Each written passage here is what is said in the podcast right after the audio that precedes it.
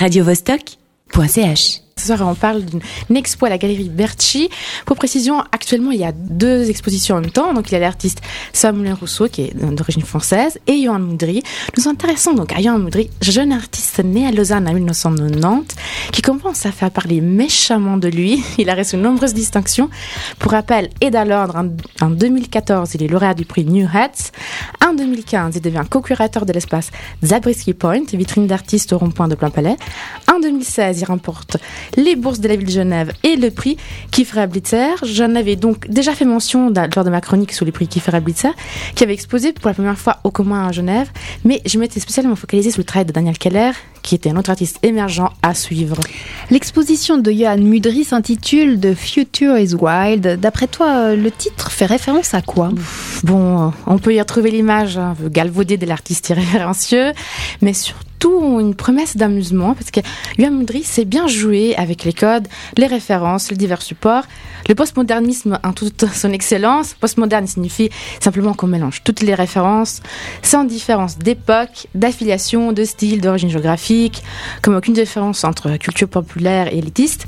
Donc j'ai cherché en savoir plus sur Yuan Moudry en lisant les communiqués de presse assez nul, hélas, de la galerie Berchi, qui se gargarise avec des phrases aussi vides que l'exposition elle-même se présente comme un acte performatif, ou bien une typographie installée d'un autre champ cognitif, mais changeant le contenu sémantique.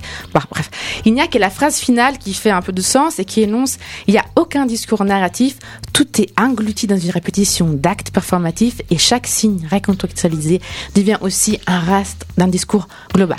Bon, voilà, ça s'appelle le postmodernisme et peut s'appliquer à la majorité des artistes contemporains vivant dans notre ère mondialisée. Donc le communiqué t'a passablement énervé, mais la vision des œuvres de Yann Mudry, euh, elle t'a fait quel effet? Mais ça m'énerve parce qu'il n'y a pas un mot de comment les œuvres sont réalisées, pourquoi, comment, il n'y a pas de motivation, il n'y a pas d'émotion. Il y a un peu les émotions de l'artiste.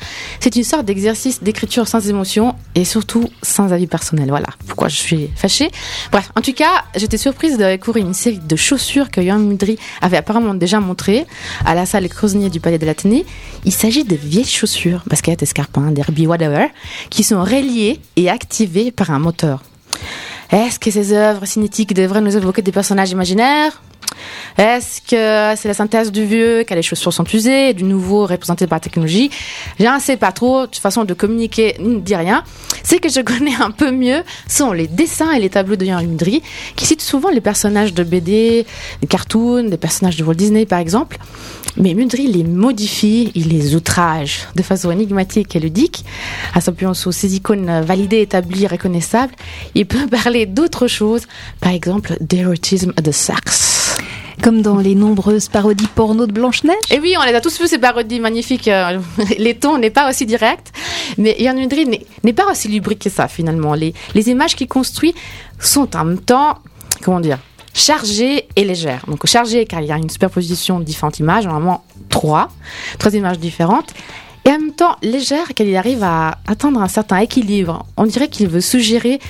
Donc du coup, on pourrait dire que son style est frontal dans le choix des couleurs, des proportions, des lettres majuscules qui viennent rythmer la composition, mais le contenu n'est pas vraiment brutal.